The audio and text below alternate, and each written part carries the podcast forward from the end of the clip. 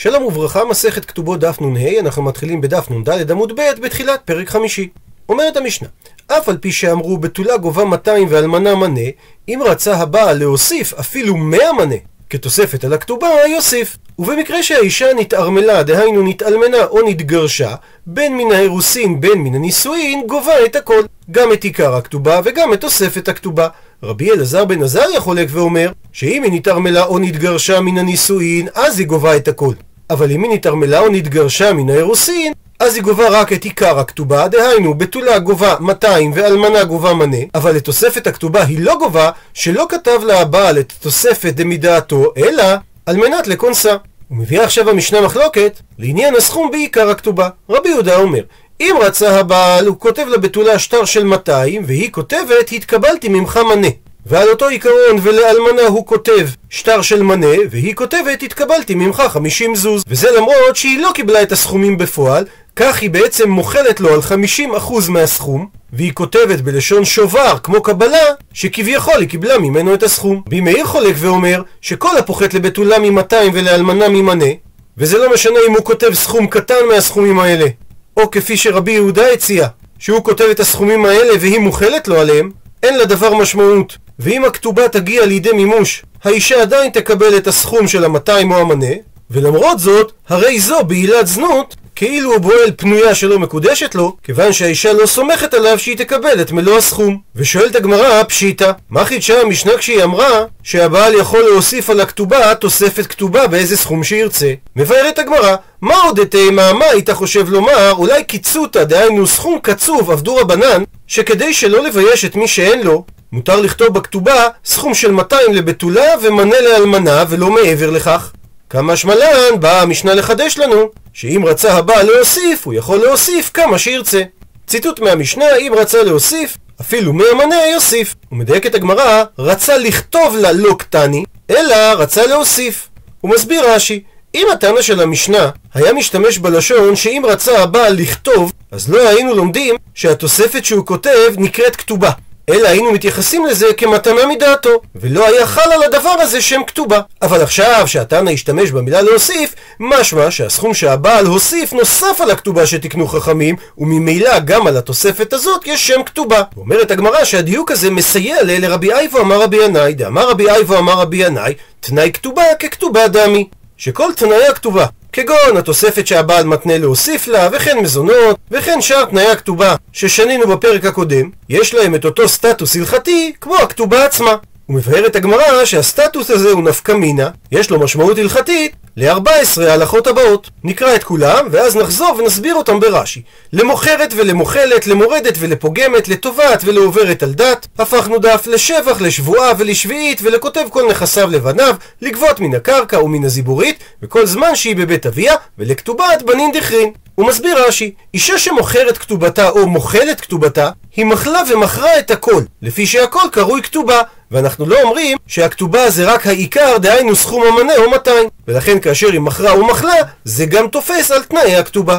הלכה שנייה למורדת, שאומרת המשנה בדף ס"ג, המורדת על בעלה, פוחתין לה מכתובתה סכום מסוים, ועד מתי הוא פוחת? עד כנגד כתובתה. שהמשנה שם מגדירה מה זה מורדת, וכל פעם שהיא מורדת, מורידים לה מסוים עד השווי של הכתובה, אז אל תאמר שהשווי זה כנגד המנה או המאתיים שזה עיקר הכתובה, אלא ממשיכים לקנוס אותה ולהוריד לה מהסכום לתקופת זמן ארוכה יותר, שכוללת גם את סכום התוספת. ההלכה הבאה ולפוגמת, שאומרת המשנה בדף פ"ז, הפוגמת כתובתה לא תיפרע אלא בשבועה, ואותו דין גם אם היא פגמה את התוספת. הוא מסביר רש"י, שאם אמרה האישה שהיא קיבלה סכום מסוים לשם פירעון התוספות של הכתובה, אז היא נחשבת פוגמת כתובתה, ואם טוען בעלה התקבלת כל סכום כתובתך, היא לא תיפרע את הכתובה ואת התוספת, אלא בשבועה. ההלכה הבאה לתובעת. מסביר רש"י שאמרו חכמים, התובעת כתובתה בבית דין, אין לה יותר מזונות, וזה אותה הלכה כאשר מדובר שהיא תובעת את התוספת של הכתובה, שאין לה יותר מזונות. ההלכה הבאה עוברת על דת, והמשנה בדף ע"ב מפרטת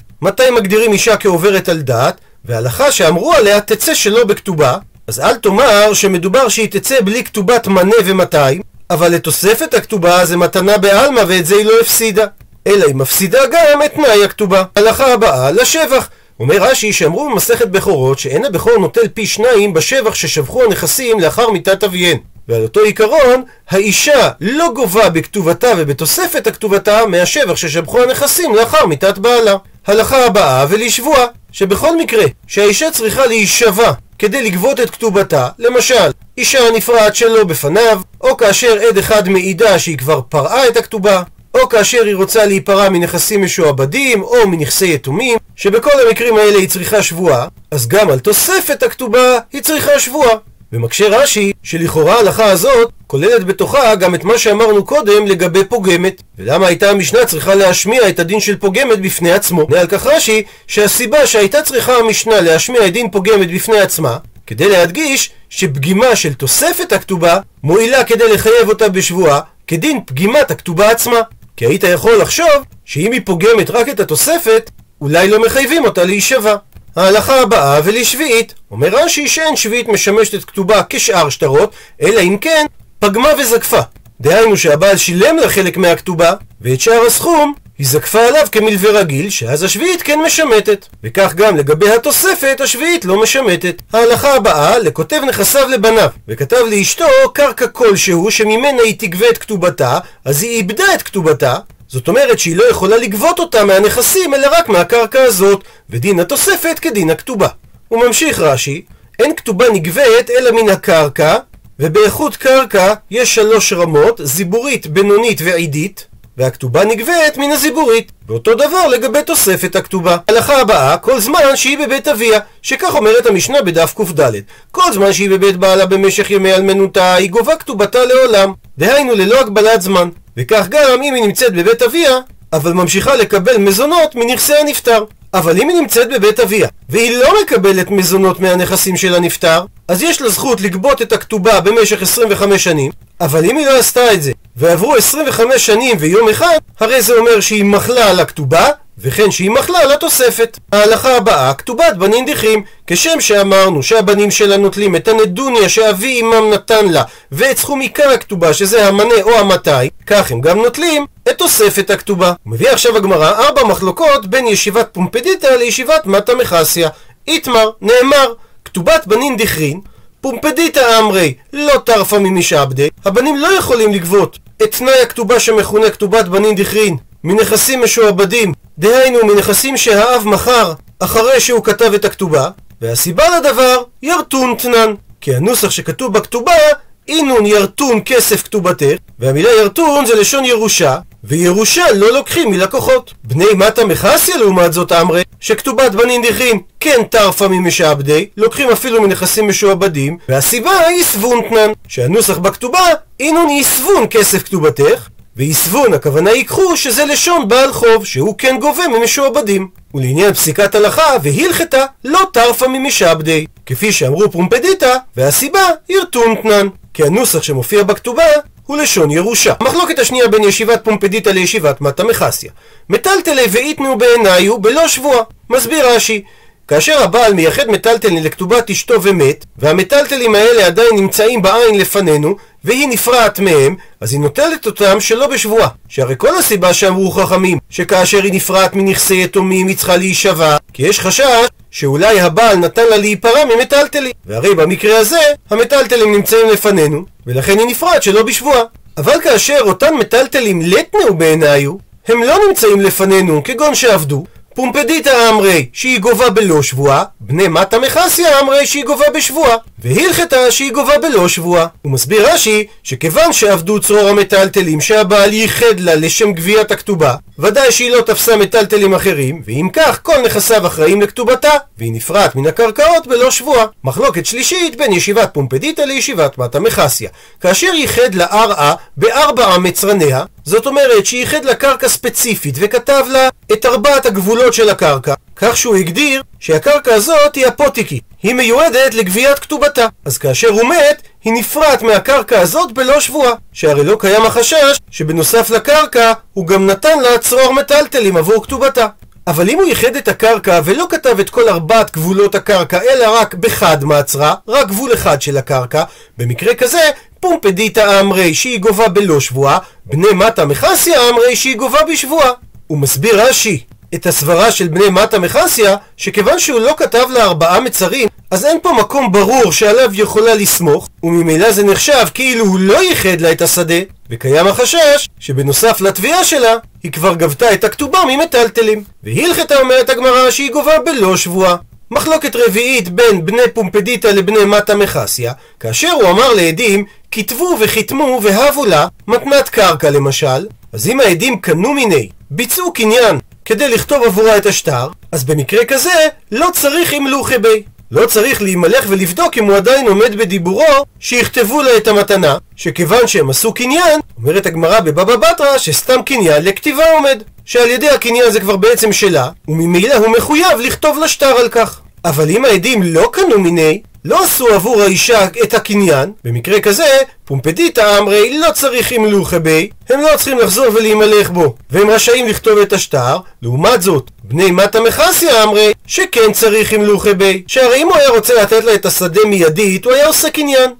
ומזה שהוא נתן להם שתי שליחויות, גם לכתוב את השטר וגם לתת לה אותו, כנראה שהוא לא היה סגור על עצמו, ולכן צריכים העדים לחזור ולהימלך בו. והלכתה אומרת הגמרא, צריך ימלוכי בי, צריך לחזור ולהימלך בו. האם הוא עדיין עומד בדיבורו לפני שהם כותבים את השטר? ציטוט מהמשנה, רבי אלעזר בן עזריה וכולי. ומביאה הגמרא איתמר, פתיחה למחלוקת המוראים. והחולקים הם רב ורבי נתן. חד אמר הלכה כרבי אלעזר בן עזריה, וחד אמר שאין הלכה כרבי אלעזר בן עזריה. ואומרת הגמרא, תסתיים, מסתבר לומר, דרבי נתן הוא זה דאמר שהלכה כרבי אלעזר בן עזריה. והסיבה לדבר, דשמינן לרבי נתן, דאזיל בתר אומדנה, שהשיטה שלו להכריע אחרי עומד הדעת. הוא מסביר רש"י שלגבי תוספת הכתובה שהאדם לא פירש, האם הוא נתן לה את זה בחינם או עבור חיבת ביאה, עומדין בית הדין את דעתו של אדם סטנדרטי, ואומרים שהוא לא התכוון לכתוב לה את ממונו חינם, אלא רק עבור חיבת ביאה.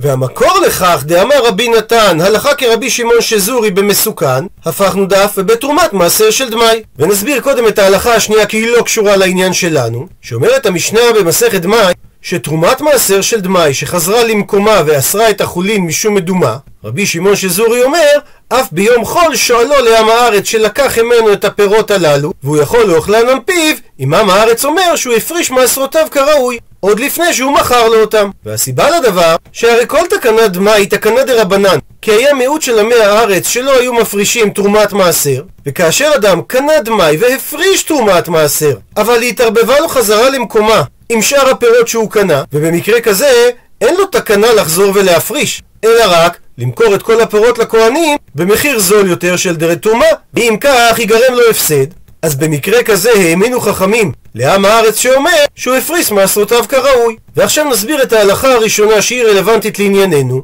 שבמסכת גיטין אומרת הגמרא, המפרש, דהיינו אדם שיוצא לים או היוצא בשיירה ביבשה, ואומר כתבו גט לאשתי, אף על פי שלא אמר תנו לה את הגט, הרי העדים האלו יכולים לכתוב ולתת לה, דרך מחמת טרדתו שהוא בעול על נפשו, לא הספיק לגמור דבריו. ועמדו חכמים מדעתו שהוא התכוון להגיד להם, תכתבו ותיתנו לה.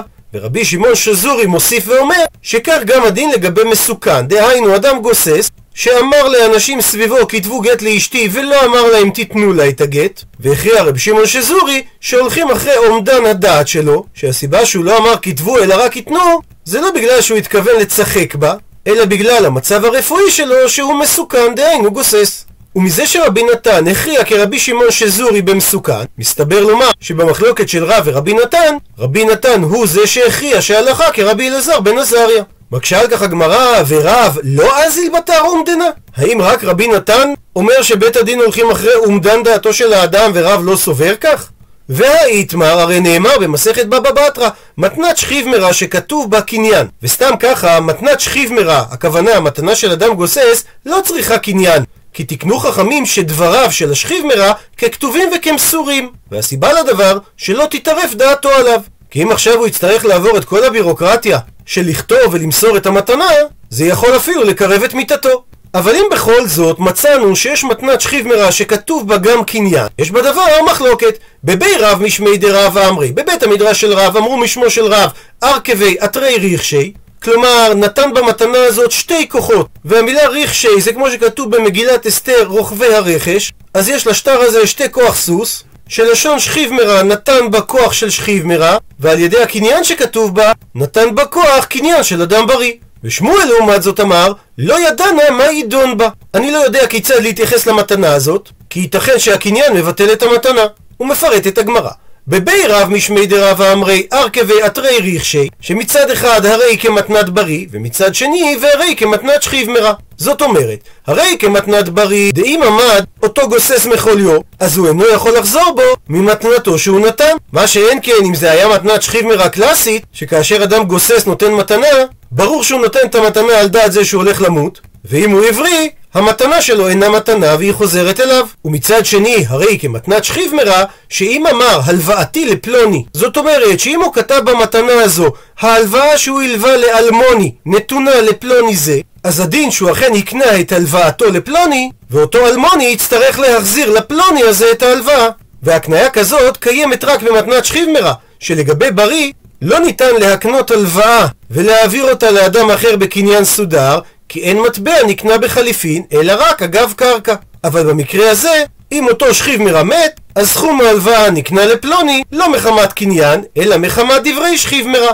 ושמואל לעומת זאת אמר, לא ידענה מה יידון בה, אני לא יודע כיצד להתייחס למתנת שכיב ברע שכתוב בקניין, והסיבה שאני מסתפק, אומר שמואל, שמא לא גמר להקנותו אלא בשטר, ואין שטר לאחר מיתה.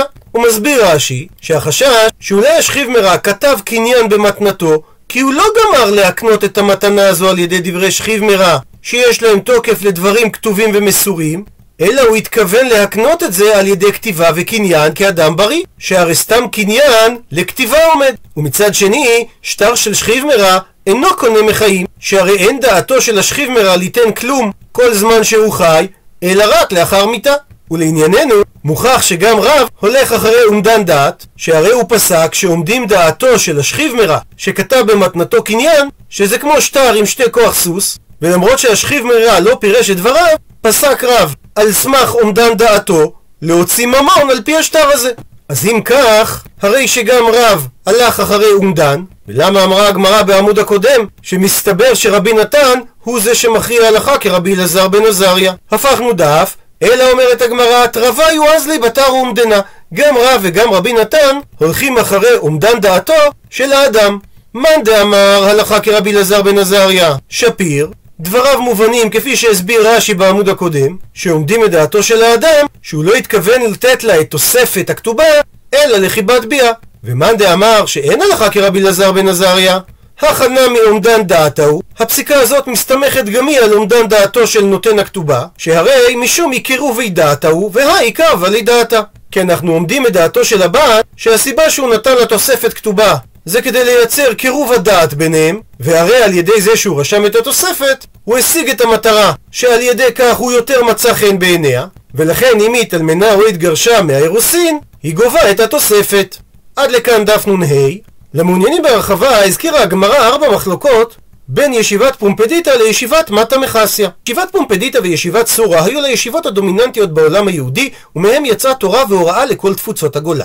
הקמת ישיבת סורה הייתה בשנת 225 לספירת הנוצרים, כשש או שבע שנים אחרי בורו של רב לבבל.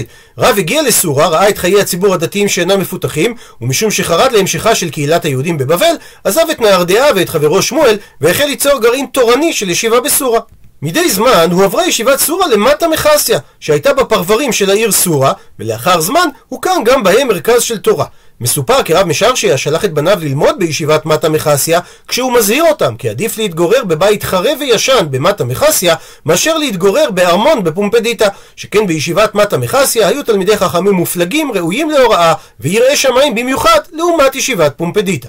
לאחר פטירתם של רב ושמואל בסוף הדור הראשון של האמוראים, במקביל למינוייו של רב הונא כראש ישיבת צורה, נחרבה העיר נהרדעה על ידי פאפה בר נצר, ורב יהודה עבר לעיר פומפדיטה, והקים שם ישיבה חדשה, ישיבת פומפדיטה, שהתקיימה כ-800 שנה כישיבה מרכזית עולמית ומשפיעה, במקביל לישיבת סורה, במשך תקופות האמוראים, הסבוראים והגאונים, עד לימיו של רב האי גאון, מהמאה השלישית עד למאה ה-11. העיר פומפדיטה הייתה מיושבת ביהודים זמן רב קודם לכן, עוד מימי בית המקדש השני. העיר ניצבה על חופו המזרחי של הפרת, ליד מוצא תעלה גדולה שחיברה בינו ובין החידקל.